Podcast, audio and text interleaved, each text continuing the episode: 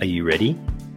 Ready to release internal pain? To find confidence, clarity, and direction for your future? To live a life of meaning, fulfillment, and contribution? To trust your intuition again, but something's been holding you back? You've come to the right place. Welcome. I'm Ian Hawkins, the host and founder of the Grief Code podcast. Together, let's heal your unresolved or unknown grief by unlocking your grief code.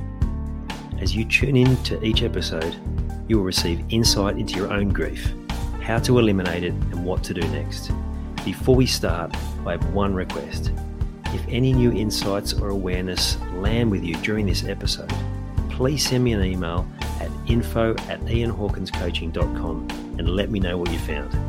I know the power of this work and I love to hear the impact these conversations have. Okay, let's get into it. Whenever you have any sort of altercation with anyone, or people are pissing you off, or people are overstepping their boundaries, and you're really not enjoying the experience, well, the temptation is to place all the blame on the other person. The way you're going to get a resolution that works for you and for them and for the greater good is from a place of understanding. And understanding from all perspectives and all sides, not just your own personal perspective. And when I say that, not at the expense of your own boundaries, not at the expense of your own values, but from a place of wanting to be able to meet the other person where they're at and understanding what might be going on for them. Because then and only then will you be able to bridge the gap. Like I said, it's really important that you don't, you then don't compromise your own values, your own personal boundaries, that you don't then do something to your own detriment through the process. But taking a moment to look at the world through their eyes, what might be going on for them? Because if there's a desire to make things right, and often these sort of altercations come with the most important people in your world.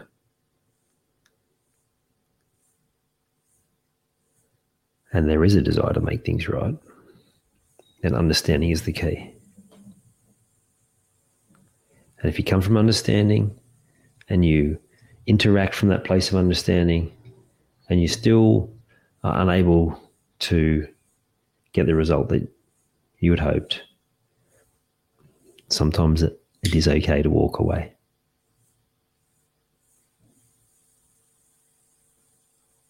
But I would also say that if there's a desire to make things, to improve things and to have the relationship reconciled, just be open to things changing.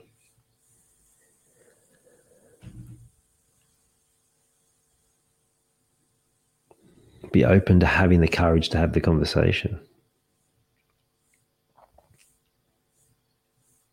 Because It does take courage. It takes courage to want to break the chains of the past. It takes courage to stare down your own part to play in any situation. It takes courage to actually hold people to account when they're overstepping your space, your time, your boundaries, your values. But on the other side of that courage if both parties are willing to have the conversation,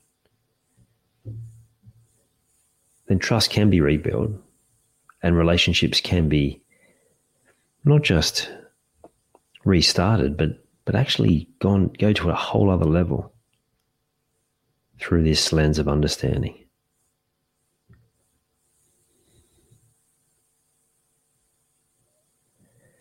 So there's no right or wrong in this space if it's not something that you're wanting to pursue, then that's fine, and you and you'll get what you get.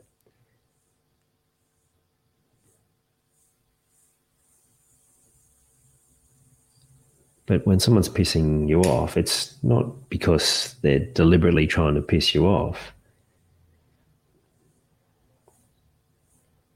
At an un- unconscious level, their behavior is such that they they feel, they think, they expect that they'll feel better as a result of taking the action that they've taken. Everything that we do is because of the belief that it will somehow allow us to feel better. Yep, even the really shitty things. Because there's a, an element of pain that's sitting in there. And even if that pain gets released through violence, for example, it's still a better feeling than sitting in it.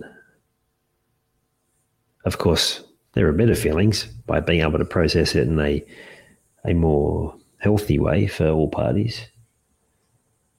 But again, just giving you some understanding is that that's everyone's behavior is in the in the thought that it'll have them feel better. Unconsciously, of course. Consciously is a whole other thing.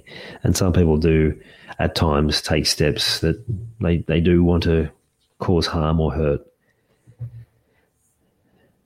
But only because they're running some pattern of a past moment of loss and grief.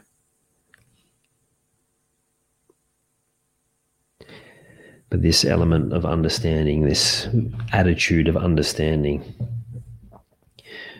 it will change so many things about your relationship with yourself, with others, and your capacity to not only make peace with your past, but help others in your world to do the same. I hope you enjoyed this episode of the Grief Code podcast. Thank you so much for listening. Please share it with a friend or family member that you know would benefit from hearing it too. If you are truly ready to heal your unresolved or unknown grief, let's chat. Email me at info at ianhawkinscoaching.com. You can also stay connected with me by joining the Grief Code community at ianhawkinscoaching.com forward slash the grief code. And remember, so that I can help even more people to heal, please subscribe and leave a review on your favorite podcast platform.